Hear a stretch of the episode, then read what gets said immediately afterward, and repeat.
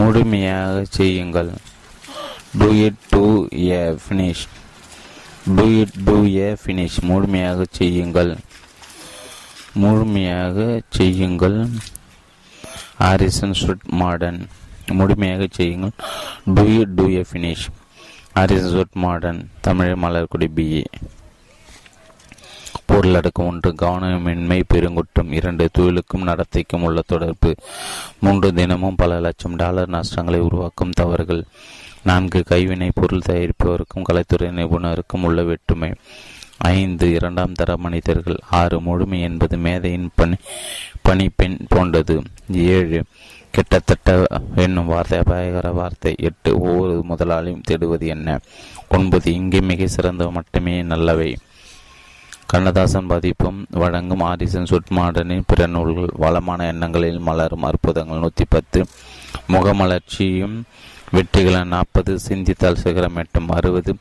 செல்வ செழிப்பு எப்படி வரவழைப்பது நூற்றி இருபத்தஞ்சு. பயங்களை வெல்வது எளிது நூற்றி முப்பத்தி ரெண்டு. வெற்றி மொழிகள் ஐம்பது. வெற்றி நூற்றி அறுபது. உறுதியான மனம் இருபத்தெட்டு. முன்னணியில் இரு இரநூறு. அமைதி ஆற்றல் அபரீதம் எழுபத்தஞ்சு. சொந்த தொழிலும் சூரிய மூலதனமும் எழுபத்தஞ்சு. ஒவ்வொரு மனிதனும் மன்னவன்தான். ஒன்று. கவனமின்மை பெருங்குற்றம். பல வருடங்கள் முன்பு நியூலாண்டில் உயிர் காக்கும் படகு ஒன்றில் ஒரு கசிவு ஏற்பட்டது. அந்த படகில் பதிமூன்று வருடங்களுக்கு முன்னர் ஒரு சுத்தியலை அதன் அடிப்பாகத்தில் கவனக்குறைவாக விட்டனர் என்பது அதை பழுது பார்த்த சமயத்தை தெரிய வந்தது. படகின் தொடர்ந்த அசைவுகள் அந்த சுத்தியில் பலகைகளை சேதப்படுத்தி அவற்றுக்கிடையில் புகுந்து அடிப்பகுதியில் சென்றுள்ளதையும் கண்டுபிடித்தார்கள். பின்பு ஒரு முறை அலபாமாவில் ஒரு சிறை ஒன்றில் நீதிமன்ற எடுத்தால் தவறுதலாக மாதங்கள் என்பதற்கு பதிலாக வருடங்கள் என்று கைதியின் தண்டனை பதிவேட்டில் எழுதியதால் அந்த பெண் இருபது மாதங்களுக்கு பதிலாக இருபது வருடங்கள் சிறை தண்டனை அனுபவித்தார் என்று தெரிய வந்தது. எதையும் துல்லியமாக முழுமையாக நேர்த்தியாக செய்யும் பழக்கமில்லாதவர்கள் மன்னிக்க முடியாத தவறுகளிலும் கவனக்குறைவினாலும் ஏற்படுகின்ற கொடுமையான சோக கதைகள் மனிதகுல சரித்திரத்தில் நிறைந்து கிடைக்கின்றன. நேர்மையற்ற தொழிலாளிகள் பொருட்களை உருவாக்குவதில் ஏமாற்றுவதனாலும் தொழிலின் நேர்த்தியை குறைத்து குறைகளையும் வலுவற்ற பகுதிகளின் வண்ணப்பூச்சிகளை நாம் மறைத்து விடுவதனாலும் எண்ணற்ற மனிதர்கள் ஒற்றை காலில் நடனமாடுகிறார்கள். ஒரு கண் ஒரு கையிழந்து அல்லது ஏதோ ஒரு வகையில் ஊனமற்றும் இருக்கிறார்கள். ரயில் பாதை கட்டுமான பணியின் போது நேர்கிற மோசடித்தனமான பித்தற்றலா பித்தலாட்டங்களாலும் காணக்குறைவினாலும் மிகப்பெரிய தவறுகளும் எத்தனை மனித மனிதர்கள் உயிரிழந்துள்ளார்கள். கார் சக்கரங்களிலும் ரயில் பெட்டிகள் நீராவி படங்கள் நீராவி இயந்திரத்தாலும் இன்ஜின்களாலும் மறைந்துள்ள மோசடிகளால் ஏற்படும் சோகை கதைகள் எண்ணி பாருங்கள். தண்டவாளங்கள் அமைப்பதிலும் கட்டுமானங்களிலும் எத்தனை ஏமாற்று விலைகள். தாங்கள் வாங்கும் சொற்ப சம்பளத்தை வேலை செய்யும் வேலை செய்யும் வேலை அதிகம் என்று கூறிக்கொண்டு வேலை செய்யும் நேர்மையற்ற தொழிலாளிகளால் உருவாக்கப்பட்ட பொருள்களில் எத்தனை கோ மோசடிகள். தொழிலில் நேர்மையற்றவர்களால் உருவாக்கப்பட்ட தரமில்லாத இரும்பு தண்டவாளங்களும் ரயில் இன்ஜின்களும் தூண்களும் இயந்திரங்களும் விரிசலடைகின்றன. சிலவற்றை கவனக்குறைவால் நடுக்கடலில் கப்பலின் இரும்பு கம்பிகள் உடைந்து ஆயிரக்கணக்கான பயணிகளின் வாழ்வை சிறு குலைத்திருக்கின்றன. இரும்பு தூண்களை மற்ற கட்டட சம்பந்தப்பட்ட இரும்பு சாமான்களை கவனக்குறைவாக உருவாக்குவதால் எத்தனை மோசமான விபத்துகள் இருந்துள்ளன. தொழிலாளியோ முதலாளியோ செய்கிற கட்டுமான பணியில் ஏமாற்றவர்களால் எத்தனை கட்டணங்கள் கட்டி முடிவதற்கு முன்பே இடிந்து விழுந்து உழைப்பாளிகளையும் சேர்த்து புதைத்துள்ளன. மாசா சூசைட்ஸ் என்ற உற்பத்தி நகரில் ஒரு நாள் ஒரு பெரிய ஆலை ஒன்று முழு வேகத்தில் இயங்கிக் கொண்டிருந்த போது இடி விழுந்தது. இடி விழுந்ததையும் தீப்பிடித்து நூற்றி இருபத்தி ஐந்து உயிர்களை பலிகொண்டன. அந்த பேரிழவை உண்டாக்கியது ஒரு மேற்பார்வை வேலை அல்லது தலைமை கட்டட தொழிலாளியின் மிக மோசமான கவனக்குறைவுதான். அங்கே உருவாக்கப்பட்ட இரும்பு தூண்கள் தரைக்குறைவாக உருவாக்கப்பட்டவை. அவை ஒருபோதும் காகிதம் போன்று மெல்லியதாகவும் மறுபுறம் மரப்பலகை போன்ற தடிமனாகவும் இருந்தன. அவற்றின் மேல் அழுத்தம் கட்டு கூட்டும்போது கூடும்போது உடனே நொறுங்கி விழுந்தன. நிறைய மனித உயிர்களை பழிவாங்கின. சில காலத்திற்கு முன்பு கனடாவில் ஒரு பெரிய ஆழம் இருந்து விடுந்ததால் ஏகப்பட்ட விலை மதிப்பெற்ற மனித உயிரிழப்பும் லட்சக்கணக்கான டாலர்கள் மதிப்புள்ள சொத்து சொத்துகளிப்பும் உலகை ஒழுக்கியது. அந்த பேரிடரை பற்றி செய்தித்தாள் கூறியதாவது ஆகஸ்ட் இருபத்தி ஒன்பதாம் தேதி அன்று பல வருடங்களாக கடின உழைப்பினாலும் இருபது இருபதாயிரம் டன் இரும்பினால் உருவாக்கப்பட்ட மிகப்பெரிய காண்டிய லிவர் பாலத்தின் தெற்கு பகுதி திடீரென்று கார்போர்டு அட்டை மாதிரி நொறுங்கி ஆற்றுக்குள்ளே விழுந்து ஏறக்குறைய நூறு மனித உயிர்களும் சேர்த்து கொண்டு போயிற்று. ஆற்றில் எழுபது பேர் நசுங்கி இறந்ததாகவோ அல்லது நீரில் மூழ்கிவிட்டதாகவோ கருதப்படுகிறது. இந்த பயங்கரமான விபத்தால் உயிரிழப்பு மட்டுமின்றி பாலம் கட்டிட கட்டி கட்டியவர்களுக்கும் லட்சக்கணக்கான டாலர் மதிப்புள்ள இழப்பு ஏற்பட்டது. எல்லாம் இறந்த சோடு தெரியாமல் ஒரு சில நொடிகள் அழிந்துவிட்டன. கனடா அரசாங்கம் நியமித்திருந்த விசாரணை குழுவினரும் பல பாலம் கட்டுமான ஆலோசகரான இன்ஜினியரும் இந்த துறை வல்லுநருமான திரு திரியோடர் கூப்பர் பின்வருமாறு சாட்சியம் அளித்தார். மேற்கு பகுதியில் ஒன்பதாவது இணைப்பை மேற்கொண்டு வளையத்திற்குமாறு காப்ப வளை வளையாதிற்குமாறு காப்பாற்றி அதற்கு சரியான நடவடிக்கை எடுத்திருந்தால் மூன்று மணி நேர உழைப்பையும் நூறு டாலர் மதிப்புள்ள மரம் மற்றும் ஆணைகளையும் பயன்படுத்தியிருந்தால் இன்று நாம் அடுத்த இணைப்புகளில் காண குறைகளையும் வலுவிழப்பையும் சரி செய்திருக்க முடியும். அதன் தேவைக்கேற்ப பாதுகாப்பானதாகவும் போதுமான வலுவுடன் அமைத்திருக்க முடியும் என்று நான் நம்புகிறேன். இங்கே இரண்டு குற்றங்கள் நிகழ்ந்துள்ளன. முதலாவதாக அழிவதற்கு காரணமான பாலம் கட்டிய இன்ஜினியர்கள் அல்லது தொழில்களின் கவனமின்மை அல்லது அரசு அசித்திரையாகும் ஆகும். இரண்டாவது பாலத்தின் நிலைமைக்கு பொறுப்புள்ளவர்களின் கவனமின்மை. அவர்கள் சிறிது கவனத்துடன் புத்திசாலித்துடன் செயல்பட்டிருந்தால் சில மணி நேரம் ஒழுப்பினாலும் சில நூறு டாலர் மதிப்பு பொருட்களும் இந்த பாலத்தை காப்பாற்றிருக்க முடியும். பெரும்பாலான ரயில் தண்டவாள விபத்துகளுக்கும் கடலிலும் தரையிலும் நிகழும் பேரழிவுகளுக்கும் கவனமின்மை, சிந்தனையின்மை, அரைக்குறை வேலை, குற்றமுள்ள உழைப்பும் தான் காரணமாகும். இவையெல்லாம் குறுகிய புத்தி கொண்ட ஆவ அலட்சியமான அக்கறையற்ற தொழிலாளர்கள் ஏற்படும் கொடூரங்கள். இந்த பரந்த உலகில் எங்கு பார்த்தாலும் கவனக்குறைவான வேலையினால் ஏற்படும் அவலங்களை நாம் காண்கிறோம். மரக்கட்டை கால்கள், தூள்கள் இல்லாத சட்டை கைகள், எண்ணற்ற சமாதிகள், தந்தையரற்ற தாயற்ற குடும்பங்கள் என்று எங்கு பார்த்தாலும் யாரோ ஒருவரின் அசி அசிரத்தையும் யாரோ ஒரு முட்டாள்தனமான தவறுகளும் முழுமையாக அக்கறை செலுத்தாத யாரோ ஒரு அலட்சியம் தான் காரணமாக பேசப்படுகின்றன.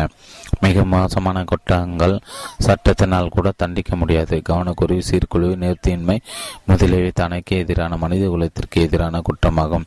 இத்தகைய குற்றம் சமுதாயத்தில் சட்டத்தால் ஒடுக்கப்படும் குற்றவாளிகள் செய்யும் குற்றத்தை விட போதுமா மோசமான துன்பத்தை கொடுப்பவை. ஒரு நுண்ணிய தவறு அல்லது மிகப்பெரிய குறைபாடுகளை மதிப்பற்ற ஒரு உயிருக்கே உழைவைக்கியது என்றால் அந்த கவனக்குறைவு தெரிந்தே செய்யப்பட்ட குற்றம் போன்றதுதான். ஒவ்வொருவரும் தமது வேலை மனசாட்சியுடன் முழுமையாக செய்தால் மனித உயிரிழப்பையோ ஆண்களும் பெண்களும் முடமாகுவதையும் தற்போது மோசமான நிலையிலிருந்து வெகுவாக குறைக்க முடிவ முடிவதோடு அல்லாமல் உயர்ந்த தரமுள்ள ஆண் வர்க்கத்தையும் பெண் வர்க்கத்தையும் உருவாக்க முடியும். ஒரு நல்ல நேர்மையான குணம் படைத்தவராக இருக்க நேர்மையான உழைப்பு தேவை. மோசமாக வேலை செய்யும் பழக்கம் பின்பு சிறிது காலத்திற்கு பிறகு அவனை எல்லாவற்றிலும் நேர்மையற்றதாக்கிவிடும். தனது தொழிலில் எப்போதும் தவறு செய்யும் பழக்கம் கொண்டவன் வழக்கமாக தவறுபவன் தன்னுடைய நடத்தையிலும் தவறுவான். நேர்மையற்ற தொழில் வாழ்க்கையை நேர்மையற்றதாக சிதைத்துவிடும். நமது தொழில் நம்மில் ஒரு பகுதியாகவும் நம்மிடமிருந்து செல்கின்ற ஒவ்வொரு அரைகுறை வேலையையும் நம்முடைய தகுதியையும் திறமையும் சிறந்த வேலை செய்யக்கூடிய வலிமையையும் குறைக்கிறது. அது நம்முடைய சுயமரியாதைக்கு எதிரான குற்றமாகும். நம்முடைய உயர்ந்த கொள்கைகளுக்கும் அவை மரியாதையாகும். நாம் செய்யும் ஒவ்வொரு தரம் தாழ்ந்த வேலையையும் நம்மை முன்னேற்ற விடாமல் கீழே தள்ளும் ஒரு எதிரியாகும். முழுமையாக செய்யுங்கள். ஆரிசன் மார்டன், பக்கம் பதினொன்று, அத்தியாயம் இருபத்தி இரண்டு. தொழிலுக்கும் நடத்திக்கும் உள்ள தொடர்பு. மிக மலிவான செயலான தரக்குறைவிற்கு பழகிக் கொள்வதால் நமது முன்னேற்ற ஆசையை விவேகமாக கொள்ளும், நமது வாழ்க்கை தரத்தை விவேகமாக வாழாக்கும். நம்ம நாம் எதை வழக்கமாக பயன்படுத்திக் கொள்கிறோமோ அது நம்மை அறியாமல் அதுவாக நம்மை மாற்றிவிடும். நம்மில் ஒரு பகுதியாகின்ற தரக்குறையாகவும் அரைக்குறையாகவும் காரியங்களை செய்து பழகுவது நமது நன்னடத்தை கொஞ்சம் கொஞ்சமாக நாசப்படுத்தி தரம் தாழ்ந்த வேலை என்பதை நமது வாழ்க்கையின் தவிர்க்க முடியாத ஒரு அங்கமாக மாற்றிவிடுகிறது. அன்றைக்கு இளம் பருவத்தினர் தம்முடைய தொழில் உற்பத்தி அளவை பற்றி மிக அதிகமாக, தரத்தை பற்றி மிக குறைவாக சிந்திக்கிறார்கள். மிக அதிகமாக உற்பத்தி செய்வதற்கு முயற்சிக்கிறார்கள், ஆனால் அதை சரியாக நேர்த்தியாக செய்வதில்லை. அவர்கள் கல்வி மற்றும் சௌகரியம், திருப்தி, பொதுவான முன்னேற்றம், மனித முழுமை அடைவது எல்லாமே ஒன்றை சிற மிக சரியாக செய்வதிலிருந்து தான் தோன்றுகிறது என்பதையும், செய்யும் தொழிலில் தன்னுடைய குணநலனை பதிப்பதில் தான் இவை அடங்குள்ளன என்பதையும், ஆயிரக்கணக்கான முழுமையற்ற தொழிலை விட மிக உயர்வான மதிப்புடையது என்பதை உணர்வதில்லை. நமது வேலையில் நாம் கொடுக்கும் தரம் என்பது நம்முடைய வாழ்வில் எல்லா வகையிலும் நம்மிடம் ஒரு தாக்கத்தை ஏற்படுத்தும் வகையில் தான் நாம் உருவாக்கப்பட்டுள்ளோம். நம்முடைய எல்லா நடவடிக்கைகளும் அதே தரத்திற்கு நாம் மாற்றி அமைக்கிறது. ஒரு முழு மனிதனின் குணநலனும் அவனுடைய செயல்பாடும் செயல்பாடுகளின் தான் அமைகின்றது. கூர்மையான, நுட்பமான, தெளிவான செயல்பாடுகள் ஒருவனுடைய மனநிலை உறுதியாக்கி அந்த குணநலன்களை மேம்பட செய்கிறது. இதற்கு மாறாக மிகவும் அறகுறையாக குறைபாடுகளுடன் கவனமின்றி வேலை செய்து பழகுவது அவனுடைய மனநலனை குறைத்து சிந்திக்கும் திறனை சிறுமைப்படுத்தி மொத்த வாழ்க்கையும் தரம் தாழ்த்தி விடுகிறது. அரைகுறையாக செய்த, கவனமற்று செய்த எந்த ஒவ்வொரு செயலும் அதனுடைய சிறுமை சிறுமைத்தனத்திற்கான தடைத்தை ஏற்படுத்துகிறது. உன்னுடைய சுயமரியாதையின் ஒரு பகுதி எடுத்துச் செல்கிறது. ஒரு வேலை சரிவர செய்யாமல் மோசமாக செய்த பின்பு நீ முன்பிருந்த அதே மனிதனாக இருப்பதில்லை. உன்னுடைய தொழில் தரத்தை கடைபிடிக்க முயல்வதில்லை. உன்னுடைய வார்த்தையை முன்பு போல் புனிதமாக மதிப்பதில்லை. எத்தனை முறை தரை குறைவான, கவனமற்ற முறையில் தொழிலை செய்கிற செய்கிறீர்களோ அந்த அளவுக்கு உங்களை நீங்களே செயலற்றவனாக்கி கொள்கிறீர்கள். முழுமையற்ற, கவனமற்ற வேலை செய்வதால் ஏற்படும் மன பாதிப்பும் ஒடுக்க பாதிப்பும், அதை நமக்கு இடைத்தள்ளும் வேகமும், ஒடுக்கத்தை பாதிக்கும் சக்தியும் அளக்க முடியாதது. ஏனெனில் அது மிக நிதானமாக, அமைதியாக செயல்படுகிறது.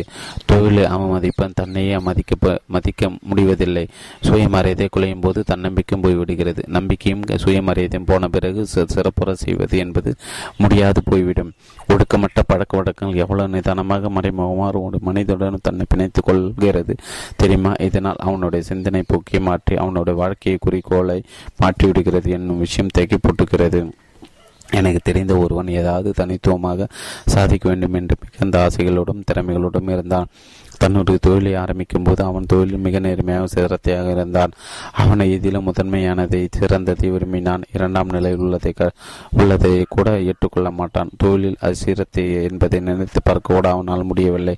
ஆனால் சிறிது காலத்திற்கு பிறகு அவன் இரண்டாம் நிலை விஷயங்களை ஏற்றுக்கொள்ளும் பழகும் போது அவனுடைய சிந்தனை திறன் குறைந்துவிட்டது. அவனுடைய ஒழுக்கங்களும் குறைந்து எந்தவித எதிர்பார்ப்பும் சுய உணர்வு இல்லாமல் இரண்டாம் பட்சத்தை ஏற்றுக்கொள்ள ஏற்று செயல்பட ஆரம்பித்தான். இன்று அவன் மிக சாதாரணமற்ற, எந்தவித குற்ற உணர்வுமின்றி செய்கிறான். இவற்றை எல்லாம் விட மோசமானது என்னவென்றால் தான் ஏன் தோற்றுவிட்டோம் என்பது அவனுக்கு தெரியாதுதான்.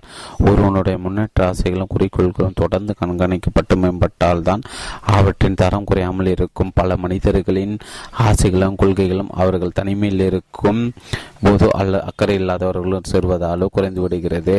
அப்படிப்பட்டவர்கள் தொடர்ந்து உதவி, நல்ல யோசனைகள், ஊக்கங்கள், மற்றவர்களை பற்றி உதாரணங்களும் கொடுத்து கொண்டிருந்தால் அவர்கள் தங்களுடைய தரத்தை தாழ்த்தி கொள்ள மாட்டார்கள்.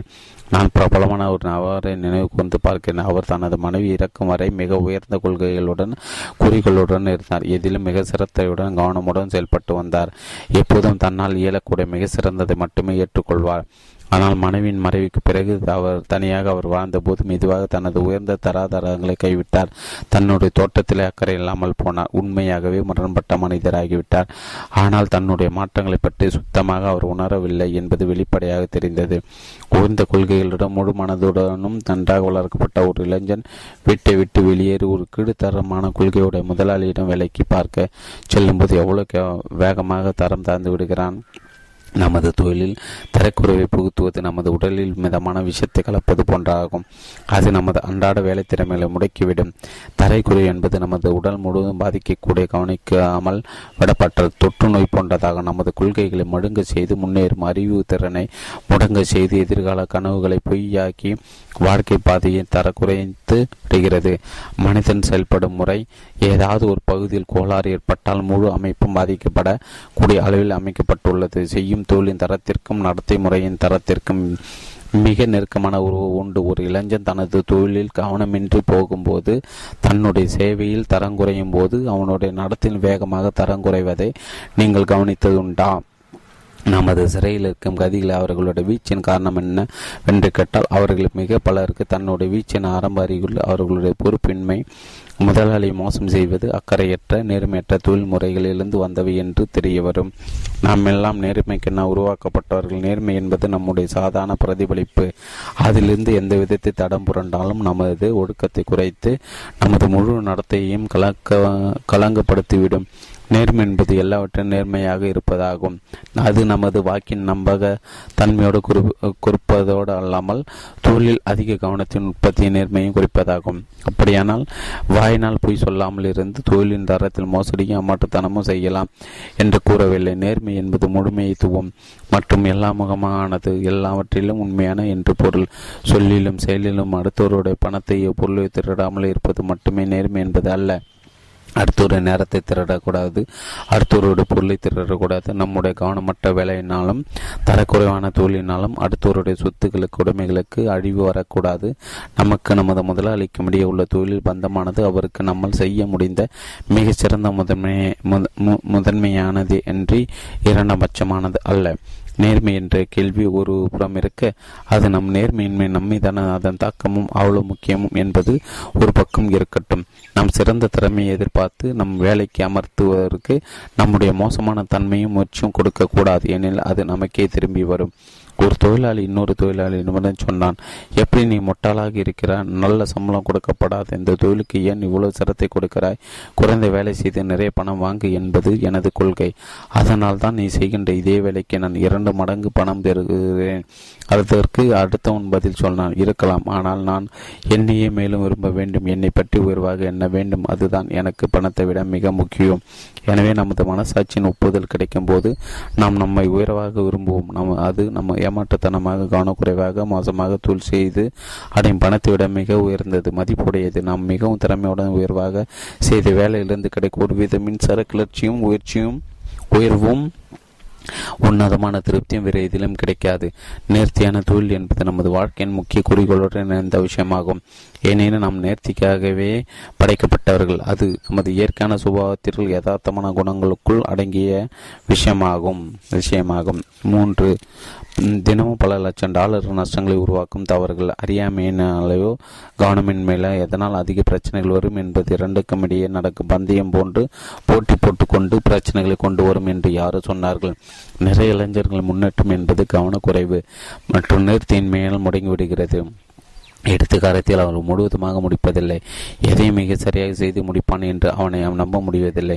அவனோட வேலை எப்போதும் இன்னொரு சரிபார்க்க வேண்டியுள்ளது. நூற்று கணக்கான குமஸ்தாக்களும் கணக்காளர்களும் இன்று மிக மோசமான நிலையில் முன்னேறாமல் அற்ப சம்பளத்தில் வேலை பார்க்கும் நிலையில் இருப்பதற்கு காரணம் அவர்கள் செல்லும் செய்யும் தொழிலை சரியாக செய்து பழகாததுதான். கவனமின்மை, நேர்த்தியின்மை போன்ற தவறுகளால் சிக்காக்கள் நாள் ஒன்றுக்கு லட்சக்கணக்கான டாலர்கள் நஷ்டமாக இருந்த பிரபல வர்த்தக பிரமுகர்கள் கூறுகிறார்.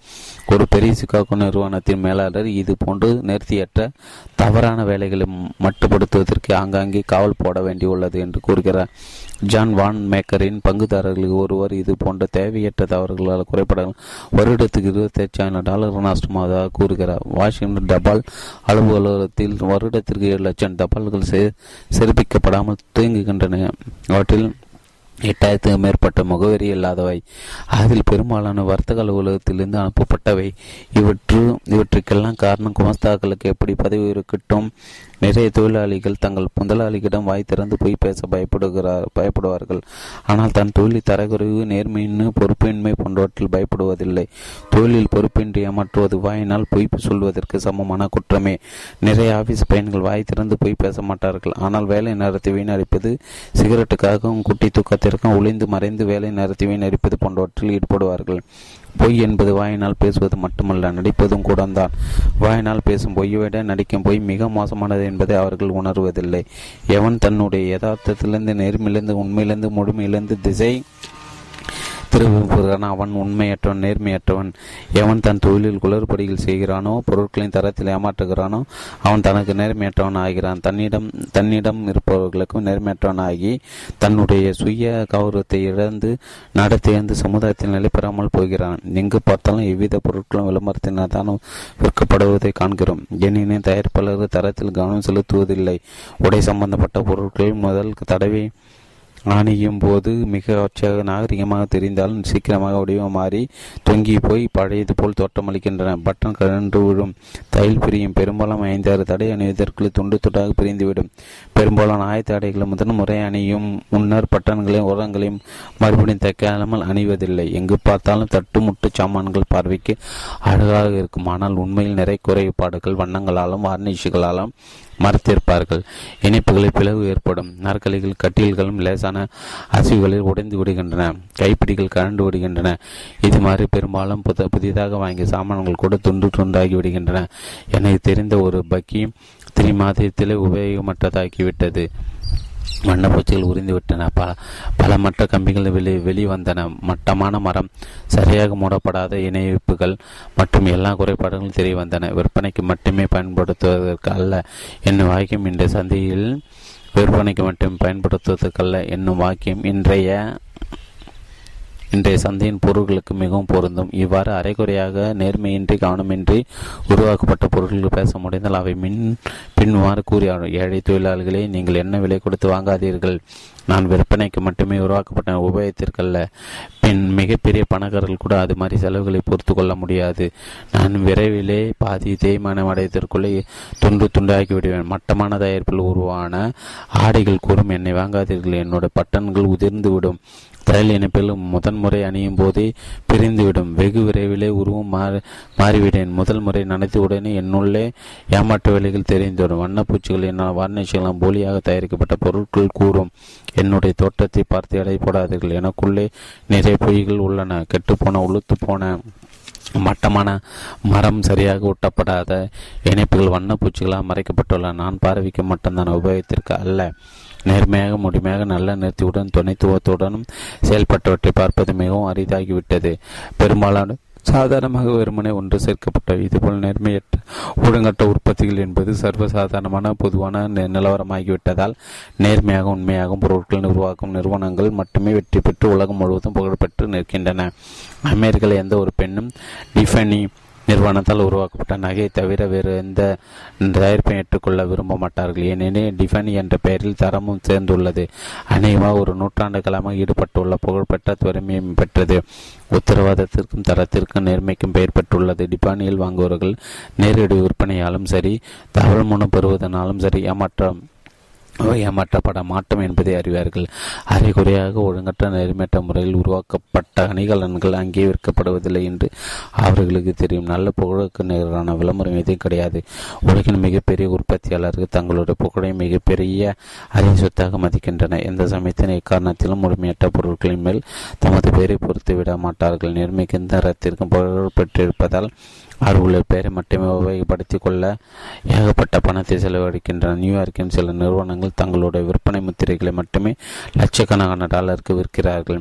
ஏனெனில் அவை நேர்மைக்குரியவை, பொது மக்களின் நம்பிக்கைக்குரியவை, நம்பிக்கைக்கு உகந்தவை. கிரகாம் மற்றும் டாம்பினியன் போன்ற பெயர்கள் ஒரு காலத்தில் தொழில் திறமைக்கும் சந்தேகமற்ற தரத்திற்கும் உத்தரவாதமானவையாக திகழ்ந்தன.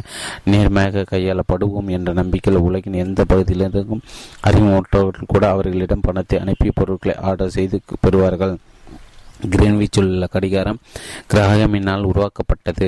உலக நாடுகளில் சரியான நேரத்தை கட்டும் அந்த கடிகாரத்தை பதினைந்து மாதத்துக்கு ஒரு முறை மட்டுமே செய்தால் போதும். டாம்பியனும் கிரகாம்பும் தங்களுடைய தொழில்நுட்பத்திற்கும் போலிகளை உருவாக்கி விற்காமல் இருந்ததனைக்காகவும் இன்று வெஸ்ட் மினிஸ்டர் அபேவில் இடம்பெற்றுள்ளன. நான்கு கைவினை பொருள் தயாரிப்பவருக்கும் கலைத்துறை நிபுணர்களுள்ள வேற்றுமை. ஒரு வேலையை நாம் செய்து முடிக்கும் போது பின் வருமானம் நமக்கு நம்மை சொல்லக்கூடிய அளவுக்கு இருக்க வேண்டும். இந்த வேலைக்கு நான் உத்தரவாதமாக சம்மதிக்கிறேன். அது நன்றாக முடி செய்து முடிக்கப்பட்டது மட்டுமல்லாமல் முடிந்தவரை என்னால் முழுமையாக செய்யப்பட்டுள்ள நான் அதற்கு உத்தரவாதமாக வைத்து என்னை எடை போட நான் தயாராக இருக்கிறேன். சுமாராக நல்லது, ஓரளவுக்கு நல்லது, நன்றாக உள்ளது போன்றவற்றால் திருப்தி அடையாதீர்கள்.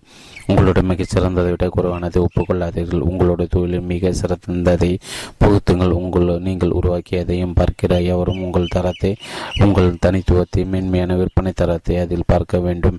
நீங்கள் உருவாக்கும் ஒன்றிலும் உங்களுடைய புகழ் கூர்முனையில் நிற்கிறது. உங்களுடைய புகழைத்தான் உங்கள் மூலதனம். மோசமான வேலை தரமற்ற அசிங்கம் தொழில் எதிலும் உங்கள் கை ஈடுபடாது. ஒவ்வொரு சிறு பகுதியிலும் முக்கியத்துவம் இல்லாவிடனும் மிக சாதாரணமாக வேலை இருந்தாலும் அதில் உங்களுடைய நேர்த்தி முத்திரை பதிக்க வேண்டும். உங்கள் கையிலிருந்து செல்லும் ஒவ்வொரு வேலையும் நீ மதிக்க வேண்டும். ஒரு ஒரு சிறு துண்டு வேலையும் டாம்பியன் கடையிலிருந்து செல்லும் கடிகாரம் போன்று மதிக்கப்பட வேண்டும். உங்களால் செய்யக்கூடிய மிக சிறந்ததாக மனித திறமைகள் மிக சிறந்த படைப்பாகவும் இருக்க வேண்டும். சிறந்தது மிக சிறந்தது என்பதற்கிடையே உள்ள வேற்றுமை தான் கைவினைப் பொருள் தயாரிப்பவருக்கும் கலைத்துறை நிபுணருக்கும் உள்ள வேற்றுமையாகும். சராசரி மனிதன் செய்து முடித்துவிட்டு சென்ற பின் ஒரு நிபுணன் கொடுக்கும் சின்ன சின்ன திருத்தங்கள் தான் அவனுக்கு பெருமை தேடித்தருகிறது. உங்களுடைய தொழிலை ஸ்ரீ ராடி வாரியஸ் தன்னுடைய வயலினை மதித்தது போல் மதிக்க வேண்டும். அவருடைய வயலின்கள் என்று நிலைத்து நிற்பதற்கு உருவாக்கப்பட்டவை. ஒன்று கூட உடைந்தோ துண்டு துண்டாக நொறுங்கியதோ கிடையாது. உங்கள் கைவிட்டு போகும் ஒவ்வொரு சிறு தொழிலும் உங்களுடைய நடத்தையின் தர முத்திரையை பதிக்க வேண்டும். ஸ்ரீ ஸ்ரீ ராடி வாரியஸின் வயலினுக்கு தனிப்பட்ட வர்த்தக முத்திரை எதுவும் தேவைப்படவில்லை. என்னிடம் வேறு எந்த வயலின் தயாரிப்பாலும் அவரை போல் தலை சிறந்த வயலினை உருவாக்க முடியாது. தன்னுடைய உயர்ந்த தரத்தை பதிப்பதில் அவர் மிகுந்த சிரத்தை எடுப்பார். ஆரம்பத்தில் அவர் வயலின் தன்னுடைய பெயரை பதிப்பதில் தீர்மானமாயிருந்தார். அதை வர்த்தக முத்திரையாக்கி உலகெங்கும் பாதுகாக்க செய்தார். அவருடைய புகழ்தான் அவருடைய முத்திரை. வேறு எதுவும் தேவைப்படவில்லை. இப்போது இருக்கின்ற அவருடைய ஒவ்வொரு வயலினும் மூன்றிலிருந்து பத்தாயிரம் டாலர் வரை அல்லது வயலின் எடையை போன்று பல மடங்கு எடை உள்ள தங்கத்தின் மதிப்பிற்கு சமமானது. ஸ்ரீ ராடி வாரியஸின் அல்லது டாம்பின் தரத்திற்கும் உரிமைக்கும் கிடைத்த புகழின் மதிப்பை எண்ணி பார்த்தால் அது உங்கள் தொழிலில் நீங்கள் தரத்தை கொடுப்பதற்கு உத்வேகத்தை கொடுக்கும். துல்லியத்திற்கு கிடைக்கும் புகழுக்கும் உரிமைய வாழ்வின் கொள்கையாக கொண்டு வாழ்வதற்கும் அதிக நேரத்திற்கு பாடுபடுவதற்கும் நிகர் வேறு எதுவும் இல்லை. சிரத்துடனும் கவனமாகவும் துல்லியமாகவும் வேலை செய்யும் வழக்கத்தை போன்று வேறு எந்த குணங்களாலும் முதலாளி நல்லெண்ணத்தை பெற முடியாது. தன்னுடைய சம்பளத்தையோ அல்லது வேற எதையோ எதிர்பார்க்காமல் தன்னுடைய கொள்கையாக மட்டுமே தன் தொழில் மனசாட்சி பதிக்கின்ற ஒரு இளைஞன் சிரத்தை தவிர வேறு எதுவும் செய்ய மாட்டான் என்றும் அவன் நேர்மையானவன் என்றும் நல்ல முறையில் உருவாக்கப்பட்டவன் என்றும் முதலாளிக்கு தெரியும். ஒரு தொழிலாளி தன்னுடைய தொழிலில் சிறிது அதிக சிரத்தை காட்டுவதாலும் எது எதிர்பார்ப்பதை விட சிறிது நன்றாக முடிப்பதாலும் தொழிலின் முன்னேறியுள்ள பல உதாரணங்களை நான் அறிவேன். முதலாளிகள் முட்டாள்கள் அல்ல. அவர்கள் நினைப்பதை எல்லாம் கொள்வதில்லை. ஆனால் உயர்த்த தரத்தின் அடையாளங்கள் வெகு சுலபமாக கண்டுபிடிக்க தெரிந்தவர்கள். அவர்கள் எப்போதும் மிகச் சிறப்பாக வேலை செய்பவர்கள் மேல் ஒரு கண் வைத்திருப்பார்கள். அவர்களுக்கு தெரியும் அந்த தொழிலாளிகளுக்கு நல்ல எதிர்காலம் உண்டு என்று. ஜான் டி ராக்ஃபெல்லர் கூறுகிற வெற்றியின் ரகசியம் சாதாரண வேலையை அசாதாரண சிறப்பாக செய்வது என்று. பெரும்பாலான இளைஞர்கள் தனக்கு மேலே இருப்பவர்கள் நிலை சிறிது ஒரு சிறிதாக சிறிது சிறிதாக உருவாக்கப்பட்டது என்றும் இன்று அவர்கள் செய்யும் அதே சாதாரண வேலை மிக உண்மையாக அவர்கள் செய்தால்தான் என்று உணர்வதில்லை. இன்று நீங்கள் செய்து கொண்டிருக்கும் வேலை பல உயர்வுக்கான கதை திறக்கோ மூடவோ செய்யலாம். நிறைய தொழிலாளர்கள் தங்களுடைய திறமை காட்டுவதற்கான வாய்ப்பு கட்டுவதற்கு ஏதோ பெரிதாக நிகழ வேண்டும் என்று எதிர்பார்க்கிறார்கள். உப்புச்சப்பட்ட வழக்கமாக இந்த வழக்க இந்த வழக்கமான சாதாரணமான வேலைகளை செய்வதால் நமக்கு என்ன கிடைக்கப் போகிறது என்று தனக்கு தானே பேசிக்கொள்கிறார்கள். ஆனால் அந்த சாதாரண தொழிலும் அசாதாரண வாய்ப்புகளை காண்கின்ற இளைஞன்தான் உலகில் முன்னேறுகிறான். அது அந்த தொழிலில் நீங்கள் சாதாரணமாக செய்கின்ற விதத்தை சிறிது விட சிறிது மேம்பட்ட முறையில் செய்வதேயாகும். சிறிது அதிகமான சுத்தமாக, சிறிது விரைவாக, சிறிது மேலான துல்லியமாக, சிறிது கவனமாக செய்வதேயாகும். அதே பழையவற்றை புதியதாக முன்னேற்றத்துடன் செய்ய வேண்டிய வழிமுறைகளை காண்பதே ஆகும். சற்று கூடுதலான அடக்கத்தோடு இருப்பது, சற்று அதிகமான கடமையுடன் இருப்பது, சற்று மிகுந்த புத்திசாலியாக இருப்பது, சற்று கூடுதலான உற்சாகத்துடன் இருப்பது, சற்று அதிக சுறுசுறுப்புடன் இருப்பது போன்றவை உங்களது முதலாளியின் கவனத்தை மற்ற முதலாளிகளின் கவனத்தை கவரச் செய்யும். பெரும்பாலான இளைஞர்கள் அவர்கள் அதிக முன்னரே உயர் பதவிக்காக முதலாளி தேர்வு செய்யப்படுகிறார்கள். வாய்ப்புகள் வருவதற்கு சில மாதங்களே அல்லது ஒரு வருடமோ கூட ஆகலாம். ஆனால் எவன் ஒருவன் சிறந்தவற்றிற்கும் மிகச் சிறந்தவற்றிற்கும் உள்ள வித்தியாசத்தை சுமாரான சிறந்தவற்றிற்கும் மிகச் சிறந்தவற்றிற்கும் உள்ள வித்தியாசத்தை அறிகிறானோ அவனை அந்த வாய்ப்பை பெறுகிறான். வெற்றிக்கு அடிப்படை தேவைகள் ஒன்று செய்வதை முழுமையாக செய்யும் அவள் மட்டும் மிகப்பெரியவற்றை செய்யும் ஆர்வத்துடன் சிறிய விஷயங்களையும் செய்வது. வெற்றி அடைவன் எப்போதும் எதையும் சாதாரண முறையில் நன்றாக செய்வதில் திருப்தி அடைவதில்லை. எதை மிக சரியாக முடிப்பது மட்டுமே அவனுக்கு திருப்தியை தரும். எந்த ஒரு தேடலை இயற்கையாக தன்னுள்ளே கொண்டவர்கள் மட்டுமே வாழ்க்கையில் முன்னேறுகிறார்கள். அடுத்தவர்கள் முன்மாதிரியாக சீரிய உதாரணமாக திகழ்கிறார்கள். எனக்கு தெரிந்த ஒரு வெற்றிகரமான மனிதர் எதிலும் மிக உயர்ந்தவற்றுக்காக சிறந்தவற்றுக்காக பாடுபடும் இடைவிட ஆர்வத்தால் தன்னுடைய அனைத்தன்மையை அவர் தெரிந்த எல்லோரிடம் பதித்து வந்தார். யாரும் அவர் அரைக்குறை வேலை செய்யவோ தரம் குறை குறைந்தவற்றை எட்டுக்கொள்ளும்படியோ தூண்ட முடியாது. தன்னுடைய ஆடைகள் விஷயத்திலும் தரத்திலும் நாகரத்திலோ எது வாங்கினாலும் மிக சிறந்தது தவிர எதையும் வாங்க மாட்டார். வறுமையில் இருக்கும் போது கூட, தன்னுடைய வாழ்க்கையின் ஆரம்ப காலத்தில் இருக்கும் போது கூட, மற்றவர்கள் எல்லாம் மலிவான ஹோட்டல்களில் சாப்பிட செல்லும் போது, மலிவான பகுதிகளில் தங்கும் அறை எடுக்கும் போது இவர் மட்டும் ஒத்துக்கொள்ள மாட்டார். அவர் தன்னுடைய வெற்றி பெரும்பாலும் உயர்ந்த கொள்கையை பின்பற்றுவதாலும், தரத்தை பெயர்கொள்வதாலும், நல்ல அபிப்பிராயத்தை உருவாக்குவதாலும், மலிவான குறைபாடு பொருட்களை ஏற்றுக்கொள்ளாமல் இருப்பதால் மட்டுமே அமைகிறது என்று நம்பினார். தரம் குறைந்தது என்றால் விஷயத்தை போல ஒதுக்கிவிடுவார். அது தன்னுடைய கொள்கையை கரைப்படுத்தும் என்றும், தன்னுடைய உயிரை நோக்கத்தை தரைப்படுத்தும் என்றும், தன்னுடைய வாழ்க்கையை தரைத்து குறைத்துவிடும் என்றும் நினைத்தார். மலிவான மோசமாக அச்சடித்த புத்தகங்களையோ, மலிவான தர குறைவான ஆடைகளையோ, வலி வறுமையிட வறுமையின அடையாளமாக இருக்கும் மலிவான அறைகளையோ அவர் ஒத்துக்கொள்ள மாட்டார். மிக சிறந்த மற்ற ஏற்றுக்கொள்வார். தன்னுடைய தொழிலை ஸ்தாபிக்கும் போது முழு வருமானத்தையும் தன்னை தோற்றத்திற்கும் தன்னை சுற்றியுள்ள மிக சிறந்த மக்களுடன் தொடர்பு கொள்வதற்கும் அவர் செலவழிப்பது முட்டாள்தனம் என்றும், அவரை அது அவரை அடித்துவிடும் என்றும் அவரை சுற்றி இருந்தவர்கள் நினைத்தார்கள். ஆனால் அவரோ தனது செயல் அர்த்தமுள்ளது என்று நம்பினார். சமுதாய வெற்றி என்பது தொழில் வெற்றிக்கும் சம்பந்தப்பட்டது என்றும் நம்பினார். இதனால் அவர் உயர்ந்த தர மக்களுடன் பழகுவது மிக உயர்ந்த மதிப்புள்ளது என்றும் நம்பினார். தொடர்ந்து அவருடைய தொழில் முன்னேற்றம் இவற்றை அனுபவிக்க வண்ணம் இருந்தது. ஆரம்பத்தில் சிறிது சிரமோட்டம், பின்பு நல்ல உயர்ந்த நிலை அடைந்தார். அவருடன் பள்ளி படித்தவர்களுக்கும், இளம் வயதில் அவரை ஏழை பையனாக அறிந்தவர்களுக்கும், அவருடைய உயர்தர வாழ்க்கை முறையை பார்த்து கேலி செய்தவர்களுக்கு அவர் பெரிய அதிசயமாக திகழ்ந்தார். அந்த மனித உத்தியோகத்திற்கான மதிப்பை பார்க்கும்போது, நாமும் நமது வாழ்வில் உள்ள வாழ்வில் நமது குறிக்கோளை குறைக்கக்கூடிய அல்லது வாழ்வின் தரத்தை குறைக்கக்கூடியதும் எதையும் குறுக்கிட அனுமதிக்கக்கூடாது என்று தோன்றுகிறது. எப்போதும் மிக சிறந்ததை செய்வது என்று, எங்கு எதிலும் எப்போதும் சிறந்ததை வலியுறுத்துவது நம்முடைய வாழ்க்கை தரத்தை அதற்கேற்றாற்போல் உயர்த்துவதற்குரிய உந்துதலை தரும் என்று உணர்த்துகிறது. உங்களுடைய இயற்கையான சுபாவத்திலே மிக சிறந்ததை நாடும் குணம் இருந்தால், எப்போதும் செய்யும் எதிலும் சிறந்த தரத்தை மேற்கொள்ளும் பழக்கம் இருந்தால், விடாமுயற்சியுடன் மன உரு உணர்ச்சி உறுதியுடனும் உங்களது குறிக்கோளை பின்பற்றினால் நீங்கள் வாழ்வில் வெற்றி பெறுவீர்கள். ஆனால் நீங்கள் மலிவான தரம் குறைந்தவற்றில் திருப்தி அடைந்தால், உங்கள் தொழிலில் சூழலில் உங்களுடைய தனிப்பட்ட பழக்க வழக்கங்களை தரத்தை பற்றி முக்கியத்துவம் தராவிட்டால், நீங்கள் வாழ்வில் இரண்டாம் இடத்தை அடைவீர்கள்.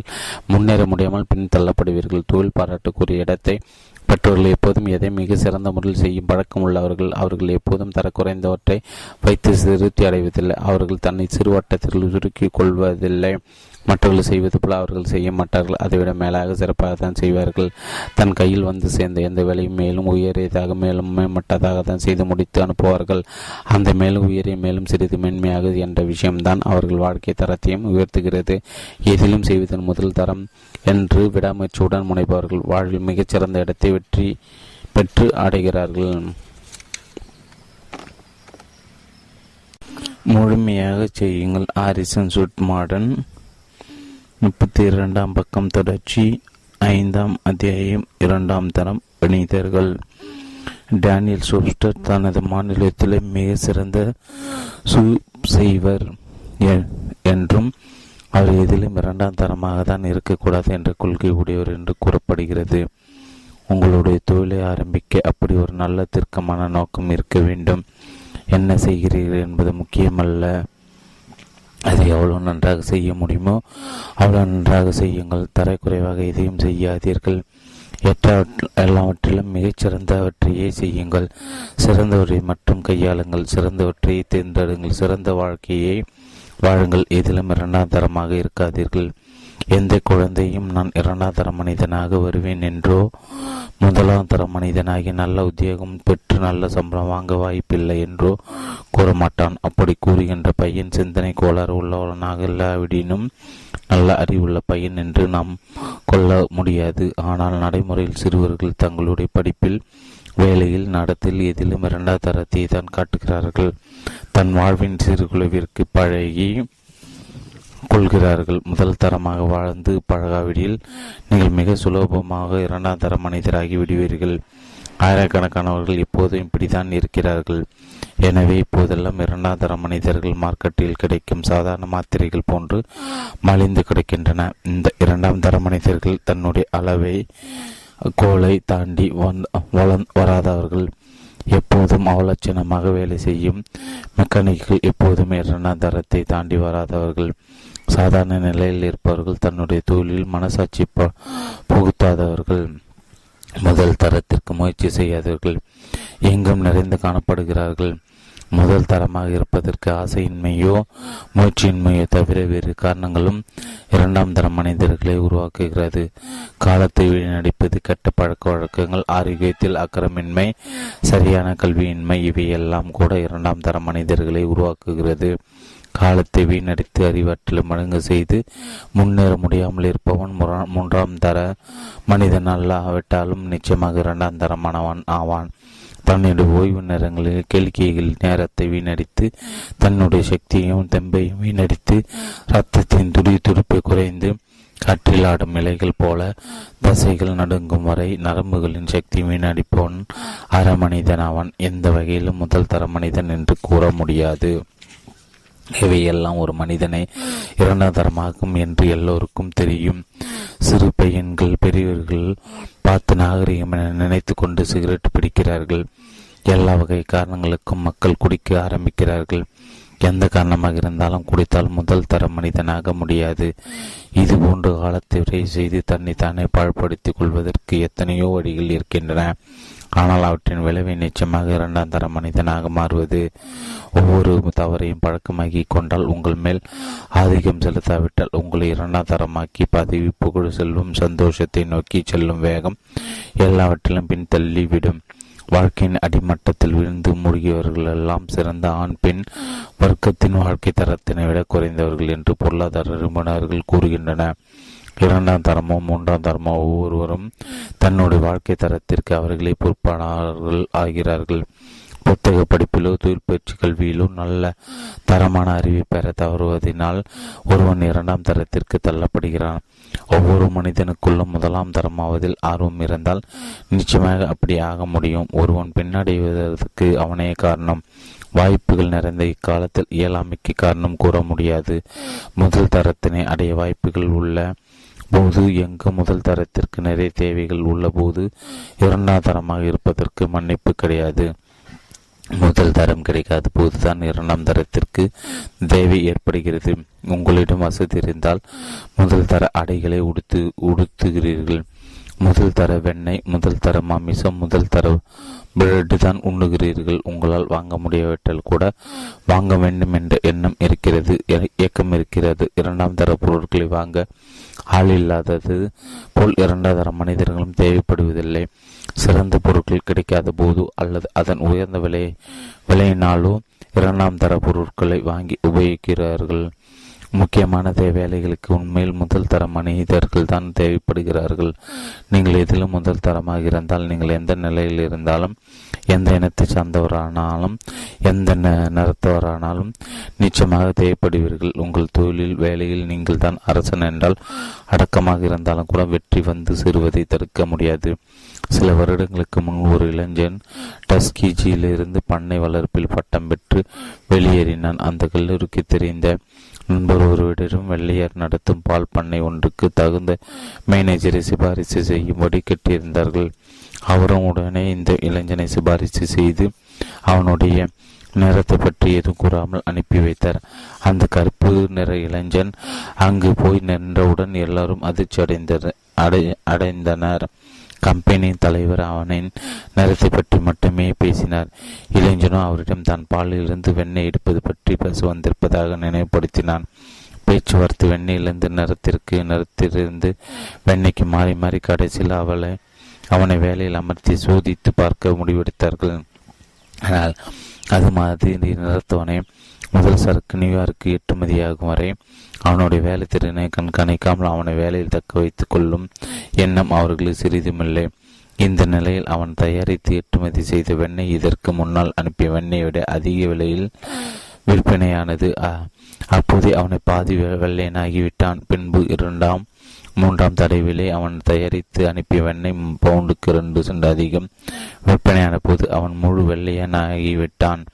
அவன் செய்த அந்த சாதனை அதுவே கற்பர்களை வெள்ளையர்களாக வெற்றிகரமான வழிமுறையாகும் என்று நிரூபணமாக்கியது. உலகில் நீ மருத்துவனாகவோ, வக்கீலாகவோ, விவசாயிகோ அல்லது வியாபாரியாக இருக்கலாம். ஆனால் உலகம் உன்னிடம் நீ எந்த தொழிலை எடுத்தாலும் அதை சரியாக செய்ய வேண்டும், முழு முயற்சியுடன் செய்ய வேண்டும் என்றும் அதில் சிரமசாலியாக வேண்டும் என்றும் எதிர்பார்க்கிறது. ஆறு முழுமை என்பது மேதையின் பணிப்பெண் போன்றது.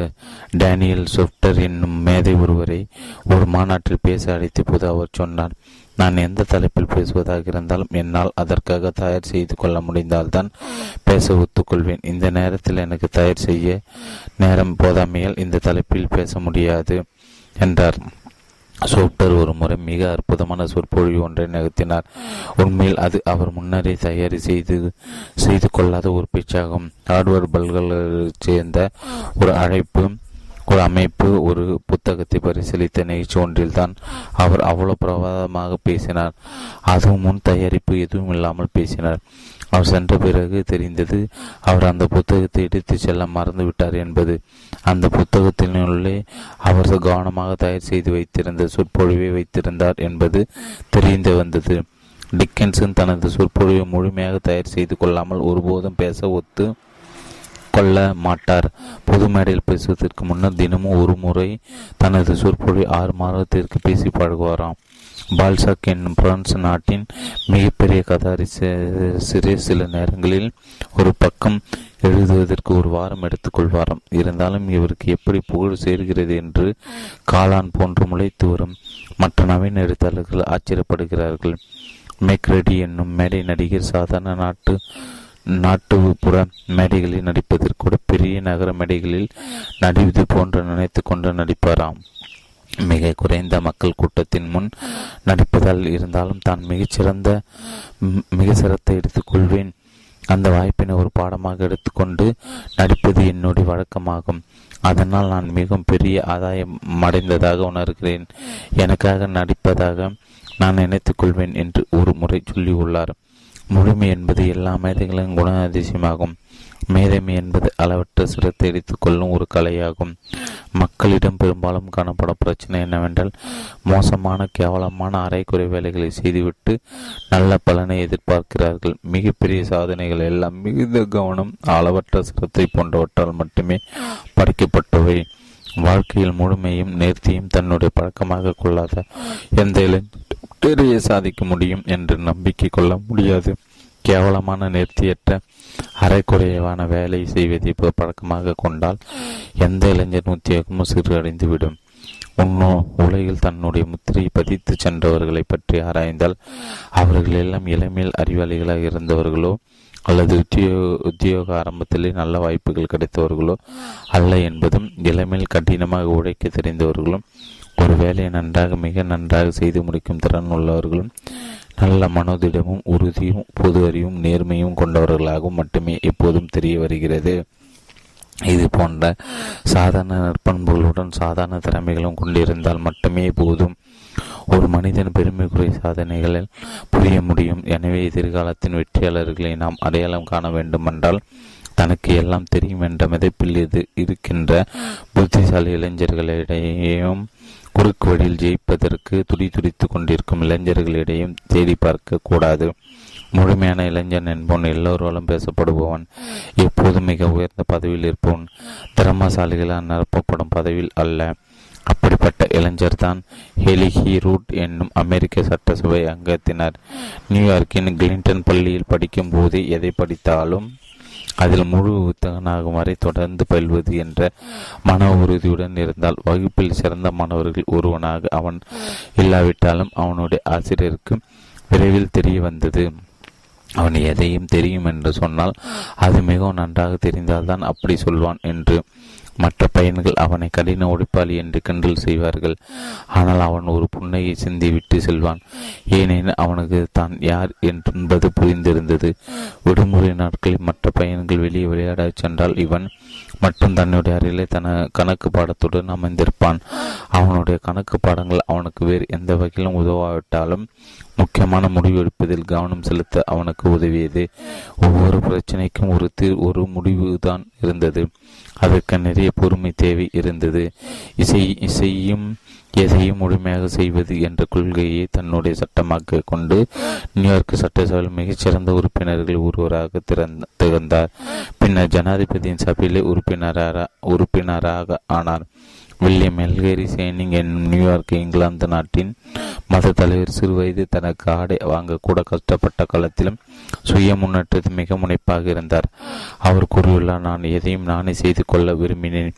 எதையும் மேலோட்டமாக அரைக்குறையாக தெரிந்து கொள்வதில் நான் திருப்தி அடைவதில்லை. ஆனால் நான் படித்தவற்றை பற்றி மற்றவர்களின் கருத்தை தெரிந்து கொள்ள விரும்பினேன். எதையும் முழுமையாக செய்து முடிக்கின்ற ஜெர்மன் நாட்டு மக்களின் செயல்திறன் மட்டுமே அவர்கள் நாட்டை உலகிலே முன்னணி நாடாக உயர்த்தியுள்ளது. அவர்கள் எதையும் அரைக்குறையாக செய்வதில்லை. அமெரிக்கர்கள் போன்ற அரைக்குறையாக கேவலமாக வேலை செய்ய ஜெர்மனியருக்கு தெரியாது. அவர்கள் எதையும் பொறுமையாக அரைந்து மிக தெளிவாக முழுமையாக செய்யும் பழக்கம் உள்ளவர். எதையும் முழுமையாக செய்யும் இந்த குணம்தான் ஜெர்மனியரை அமெரிக்க மற்றும் ஆங்கில இளைஞர்களை ஜெயிக்க வைக்கிறது. ஒவ்வொரு முதலாளியும் முழுமையை தான் எதிர்பார்க்கிறார்கள். எனவே ஜெர்மனியின் உயர்தர பயிற்சி முறையும் தொழில் ஆயத்த முறைகளையும் முழுமைத்துவம்தான் இன்று இங்கிலாந்தில் அவர்களுக்கு மிகுந்த கிராக்கி ஏற்படுத்தியுள்ளது. அதுவும் குறிப்பாக வங்கிகளிலும் பெரிய பெரிய வர்த்தக நிறுவனங்களிலும் அவர்கள் தான் இடம் பிடித்துள்ளனர். ஆங்கில தவிர மற்ற மொழி பேசும் ஆங்கிலேயரை பார்ப்பது மிக அரிது. ஆனால் பெரும்பாலான ஜெர்மனி இளைஞர்கள் நிறைய மொழிகளை பேசவும் எழுதவும் கற்றுள்ளனர். அவர்கள் பிரெஞ்சு ஆங்கிலம் கற்றுக்கொள்வதற்காகவே பிரான்சுக்கும் இங்கிலாந்திற்கும் சென்று சம்பளமின்றி வேலை பார்க்கிறார்கள். நீங்கள் பிரெஞ்சு நாட்டில் உள்ள வர்த்தக நிறுவனங்களுடன் வியாபாரம் செய்கிறார் என்றால் அவர்கள் மிகவும் அரிதான சந்தர்ப்பங்கள் தவிர எப்போதும் அனைத்து நடவடிக்கைகளும் பிரெஞ்சு மொழியை தான் பயன்படுத்துவார்கள். ஆனால் ஜெர்மனியில் அப்படி இல்லை. அவர்கள் பல மொழிகள் கற்றுக்கொள்வதால் எந்த நாட்டில் வியாபாரம் செய்தால் அந்த நாட்டு மொழியிலே தொடர்பு கொள்ளும் திறமை உடையவர்கள். தற்போது இங்கிலாந்திலும் அமெரிக்காவிலும் வெளிநாட்டு வர்த்தகங்கள் வளர்ந்து வருவதால் ஜெர்மனி மிகுந்த ஆதாயம் அடைந்துள்ளார்கள். ஒவ்வொரு சராசரி அமெரிக்க இளைஞனும் ஏதோ ஒரு விதத்தில் வெற்றி அடையலாம் என்று நினைக்கிறான். தன்னுடைய சாமர்த்தியம் தனக்கு நல்லதொரு நிறுவனத்தில் வெற்றியை தேடி தரும் என்று நம்புகிறான். இது மிக மோசமான அபாயகரமான நம்பிக்கையாகும்.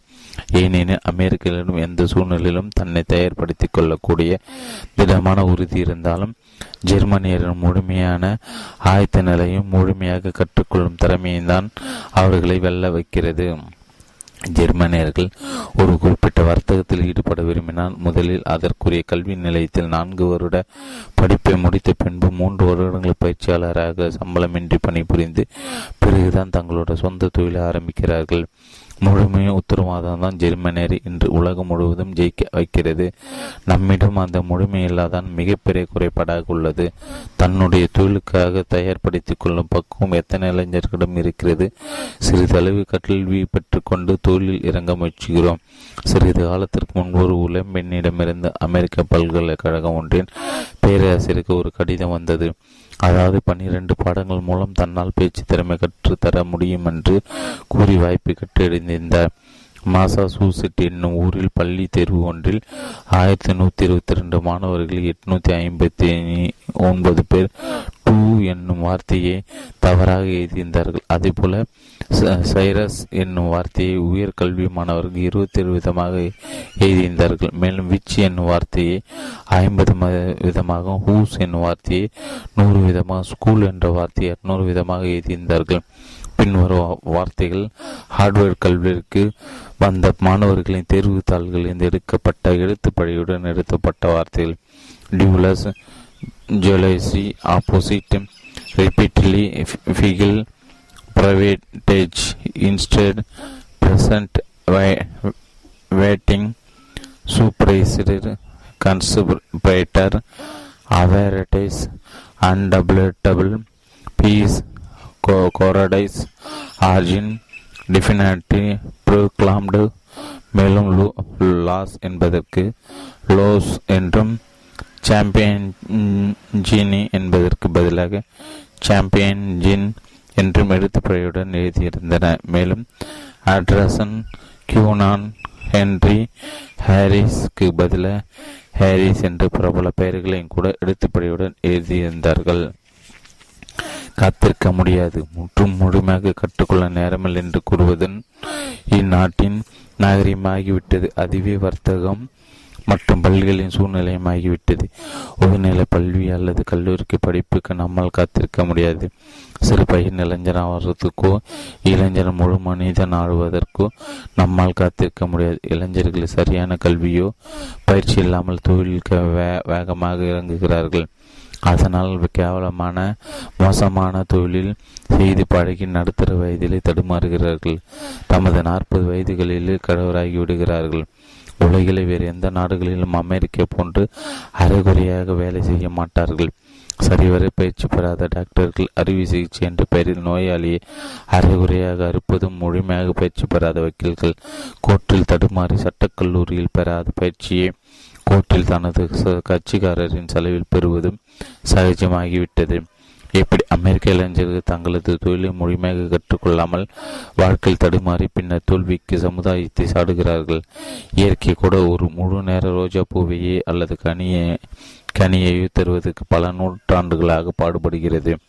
ஆனால் அமெரிக்க இளைஞர்கள் அரைகுறையாக சட்டம் பயின்று வெட்டு கோர்ட்டில் வா வாழ்க்கையை வாதாடுவதும், சரியான பயிற்சியின்றி விலைமதிப்பட்ட மனித உயிருடன் விளையாடி சிரமமான அறுவை சிகிச்சை மேற்கொள்வதும் சாதாரணமாகிவிட்டது.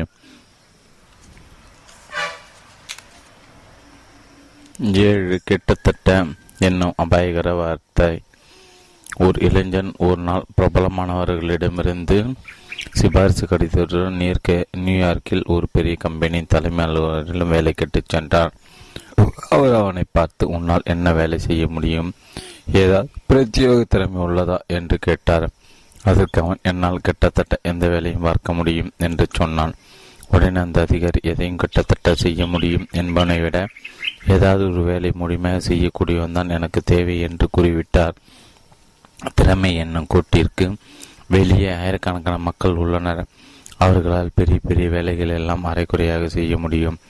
ஆனால் அவர்களால் ஒரு வேலையை கூட முழுமையாக சிறப்பாக செய்ய முடியாது.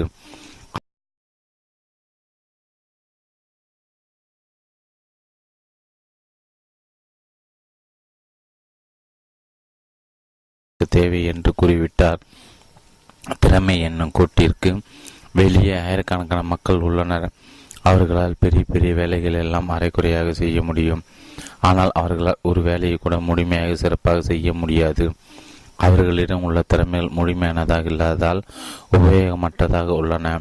எத்தனை பேருக்கு கிட்டத்தட்ட ஒன்று இரண்டு மொழிகள் தெரியும், ஆனால் அதை பேச தெரியாமல் எழுத தெரியாமல் உள்ளனர். விஞ்ஞானத்தையோ கலையையோ முழுமையாக கற்றுக்கொள்ளாமல் எத்தனை பேர் உள்ளனர். கிட்டத்தட்ட வெற்றியடைந்த மனிதர்களை நாம் எங்கு பார்க்கிறோம்? கிட்டத்தட்ட ஒரு வக்கீல், ஆனால் முழுமையான வக்கீல் அல்லர். கிட்டத்தட்ட ஒரு மருத்துவர், ஆனால் முழுமையான மருத்துவர் அல்லர். கிட்டத்தட்ட ஒரு மதகுரு, ஆனால் விவசாயிக்கும் வியாபாரிக்கும் மதகுருக்கும் நடுவே இரண்டாம் கட்டானாக கிட்டத்தட்ட ஒரு ஆசிரியர், ஆனால் ஒரு பள்ளியையோ ஏதோ ஒரு பாட நிறுவனத்தையும் எடுத்து நடத்தக்கூடிய திறமையற்றவர். இப்படிப்பட்ட ஆண் பெண்கள் கிட்டத்தட்ட ஏதோ ஒருவராக ஆனால் முழுமையற்றவராக எல்லா நாடுகளிலும் உள்ளனர். இத்தகைய மனிதர்கள் எந்த காரத்தை எடுத்தாலும் முழுமையாக முடிப்பதில்லை. பள்ளி நாட்கள் முழுமையாக படிக்க மாட்டார்கள். தொழிலோ வர்த்தகமோ முழுவதா முழுதாக கற்றுக்கொள்ள மாட்டார்கள். எப்போதுமே வெற்றின் சிறிது தூரத்திற்கு முன்பே தனது முயற்சிகளை நிறுத்திவிடுவார்கள்.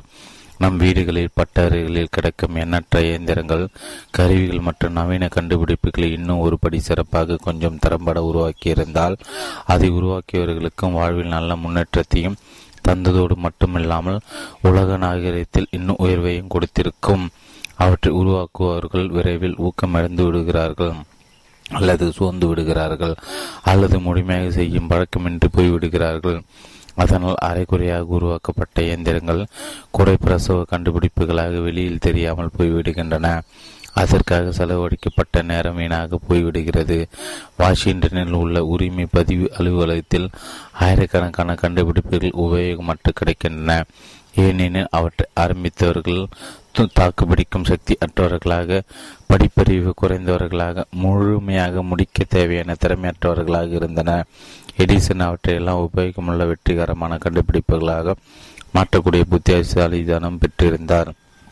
அரைக்குறையாக முடிக்கப்பட்ட வேலைகள் உலகெங்கும் நிறைந்துள்ளன. பொறுமையும் தொழில்நுட்ப அறிவும் பயிற்சியும் இருந்தால் அவற்றை உலகில் உபயோகமானதாக உருவாக்கியிருக்க முடியும். அதற்கு ஆயிரக்கணக்கான எடிசன்கள் நம்மிடையே இருந்திருந்தால் நன்றாக இருந்திருக்கும்.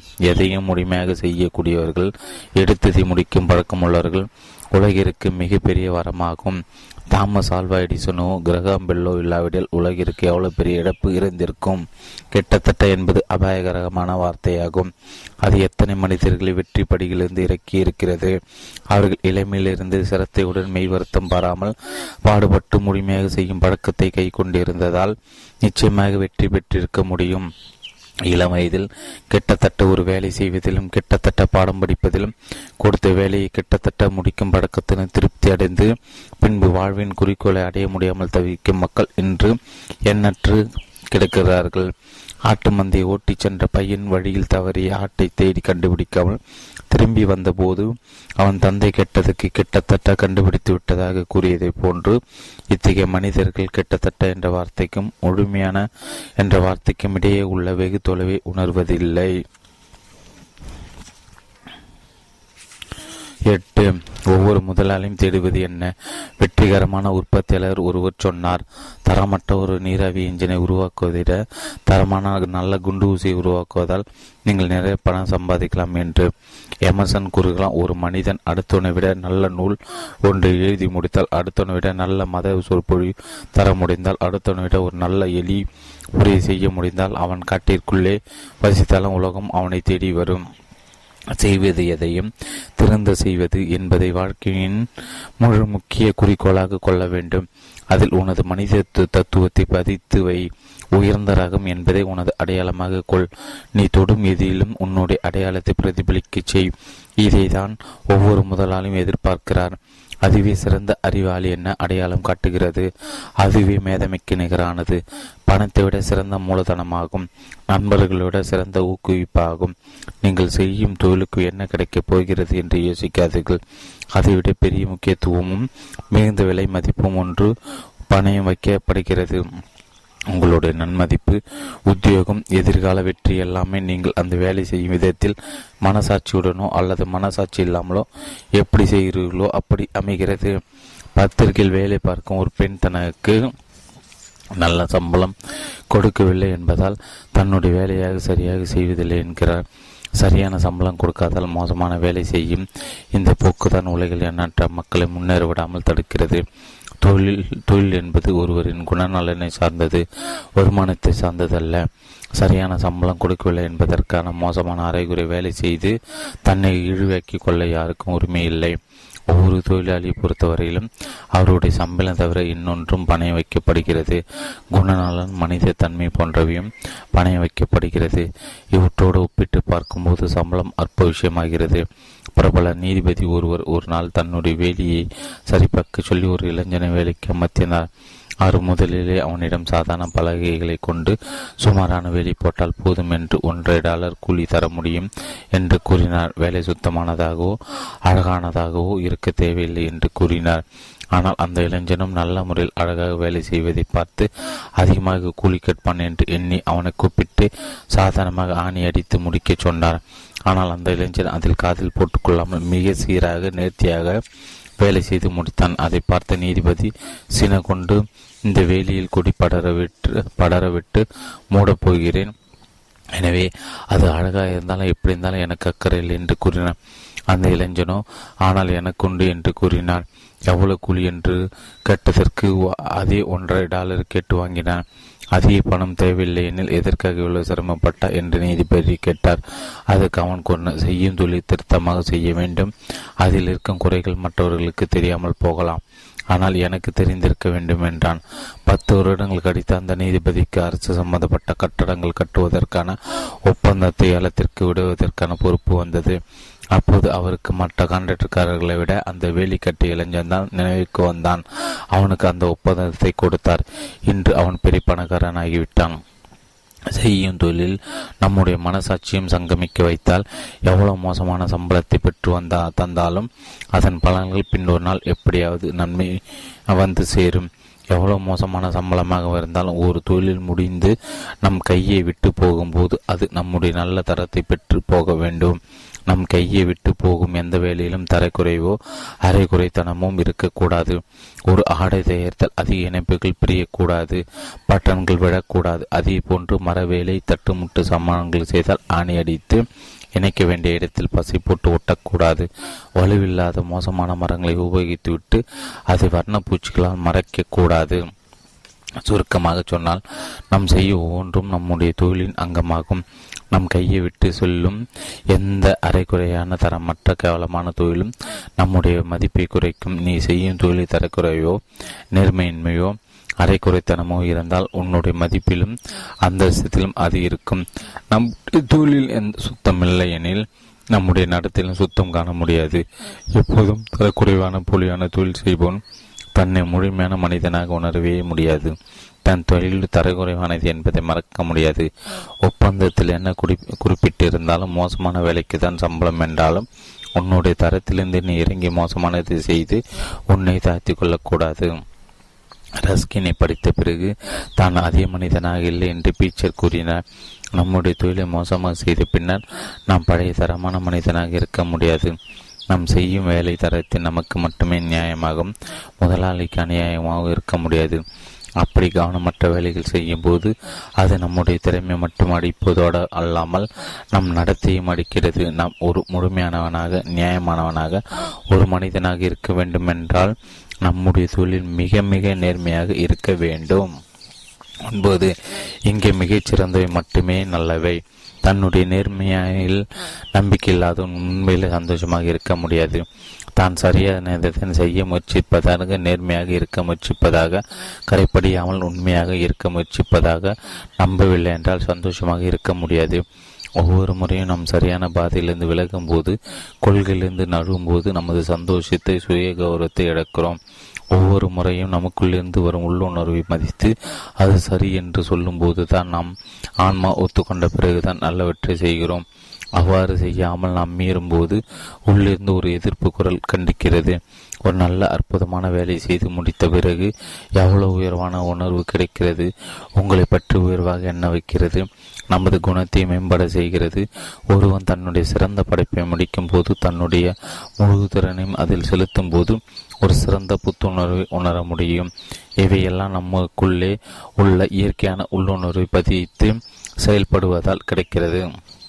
ஒரு புகழ்பெற்ற கலைஞன் தான் எப்போதையும் தரங்குறைந்த படங்களையோ ஓவியங்களோ பார்ப்பதில்லை என்றும் வரைவதில்லை என்றும், அது தன்னுடைய குறிக்கோளை பாதிக்கும் என்றும், அந்த பாதிப்பு தன்னுடைய தூரிகையிலும் பிரதிபலிக்கும் என்று கூறினான்.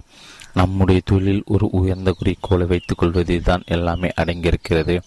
அத்தகைய குறிக்கோளை இப்போது மனதில் கொள்ள வேண்டும். மனது எப்படிப்பட்ட உதாரணத்தை கொள்கிறதோ அதுவே வாழ்க்கையில் நிகழ்கிறது. நாம் எதுவாக நினைக்கிறோமோ அதுவாக உருவாகிறோம்.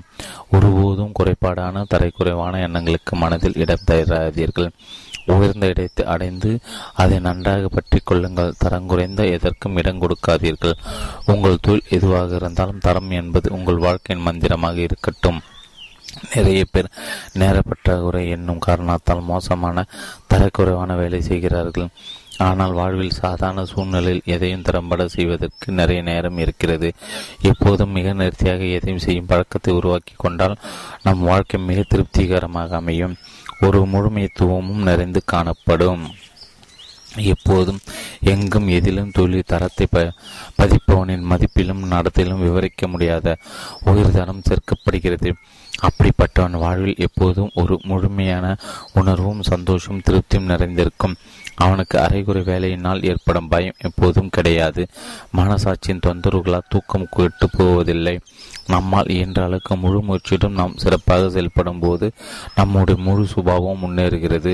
நாம் சிரமப்பட்டு உயரும் போது எல்லாமே நம்மை விட்டு நம்மை ஏறிட்டு பார்க்கிறது. அதே சமயம் நமது தராதரம் சரியும் போது எல்லாமே நம்மை கீழ் நோக்கி பார்க்கும்போது முன்னேற ஆசை கொண்டால்தான் வாழ்க்கை உயரும். அது குறையும் போது வாழ்க்கை தரமும் குறையும். நாம் செய்யும் எதிலும் நேர்த்தியை மிளிர வைப்பதற்காக நாம் முனையும் போது வாழ்வில் எல்லாமே உயர்வடைகிறது, முன்னேற்றம் அடைகிறது. ஆனால் நாம் தரம் குறையும் போது எல்லாவற்றிலும் வீழ்ச்சி ஏற்படுகிறது. ஒன்றை சரியாக செய்வதா இல்லையா, அரைக்குறையாக செய்வதா அல்லது முழுமையாக செய்வதா என்பது தேர்ந்தெடுக்க வேண்டிய கேள்வியே அல்ல.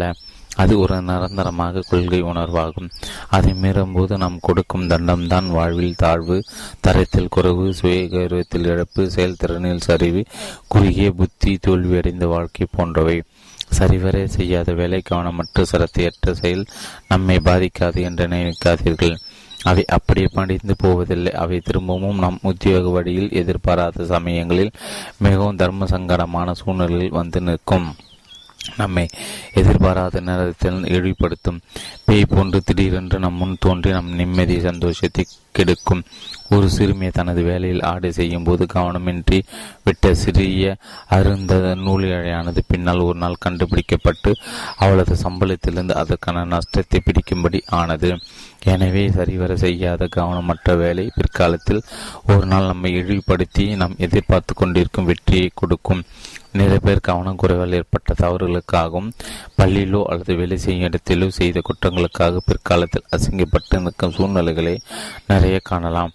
ஆயிரக்கணக்கான மக்கள் வாழ்வில் பின்தங்கியிருப்பதும் இரண்டாம் தர பதவியில் இருப்பதும் அவர்களுடைய சிறு வயதில் அரைகுறை வேலை செய்து பழகியதால்தான்.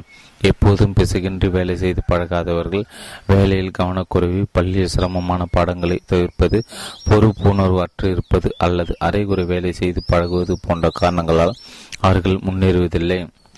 இது மாதிரி வாழ்விலோ தொழிலிலோ தவிர்க்கப்பட்ட விஷயங்கள், பள்ளியில் கற்காமல் விட்ட பாடங்கள் எல்லாம் பிற்காலத்தில் ஒரு நாள் மிகுந்த தொந்தரவையும் இழிவையும் கொண்டு வரும். ஒரு காலத்தில் படைத்தலைவன் தன் படையோடு சென்று ஒரு நாட்டை கவரும்போது அங்கே சில கோட்டைகளை கவராமல் விட்டு சென்றால் பின்னால் அந்த கோட்டைகளிலிருந்து எதிரிகள் திடீரென்று தோன்றி அவனையும் அவனது படையும் திருப்பி தாக்கி தொடர்ந்து இம்சைப்படுத்துவது போன்றதான் இந்த இளம் வயதில் கவனமின்றி அல்லது அரைகுறையாக வேலை செய்வதும். தற்போதைக்கு அரைகுறையாக செய்து முடித்து பின்னால் சரி செய்து கொள்ளலாம் என்று நினைப்பது நிறைய பேரின் முன்னேற்றத்தை பாதித்துள்ளது. இது போதும், மிகவும் சிறப்பாக செய்ய வேண்டும் என்பதில் என்ன இருக்கிறது என்று நினைப்பதுதான் காலம் முழுதும் ஒருவனின் தொழில் அவனை முடமாக்கி விடுகிறது. சமீபத்தில் ஒரு நிறுவனத்தில் நான் பார்த்து இங்கே மிகச்சிறந்தவை மட்டுமே நல்லவை என்று கருதப்படும் என்னும் கொள்கை என்னை மிகவும் கவர்ந்தது. எப்படிப்பட்டது ஒரு வாழ்க்கை குறிக்கோள் அது! இது எல்லோரும் கடைபிடித்தால் உலக வாழ்க்கை தரத்திற்கு புரட்சி உருவாகும். வாழ்வில் எது செய்தாலும் தங்களால் முடிந்த அளவுக்கு சிறந்ததையே செய்வோம் என்று உறுதிமொழி எடுத்தால் மனித நாகரிகம் எவ்வளவு உயரும்! இந்த கொள்கை உங்களுடையதாக கடைபிடியுங்கள். உங்கள் படுக்கறையில், அலுவலக அறையில், தொழிலிடத்தில் இதை மாற்றி வையுங்கள். உங்கள் குறிப்பேட்டில் எழுதி வழியுங்கள். செய்யும் ஒவ்வொரு வேலையிலும் ஒவ்வொரு இழையிலும் இழையுங்கள். உங்கள் ஒவ்வொருடைய வாழ்க்கையும் ஒரு சிறந்த நேர்த்தியான தரமானதாக விளங்கும். ஒரு முழு மனிதனை குணநலன்களும் அவனுடைய செயல்பாடு செயல்பாடுகளின்படிதான் அமைகின்றன. கூர்மையான, நுட்பமான, தெளிவான செயல்பாடுகள் ஒருவரின் மனநிலை உறுதியாக்கி முழு குணநலன்களை மேன்மையடைய மேம்பட செய்கின்றன. ஒருவனுடைய முன்னேற்ற ஆசைகளும் குறிக்கோள்களும் தொடர்ந்து கண்காணிக்கப்பட்டு மேம்படுத்தப்பட்டால்தான் அவற்றின் தரம் குறையாமல் இருக்கும். ஏதிலும் மிக சிறத்தையுடனும் கவனமுடனும் இருக்கும் நபர் எப்போதும் தன்னால் இயலக்கூடிய மிக சிறந்ததை மட்டுமே ஏற்றுக்கொள்வார்.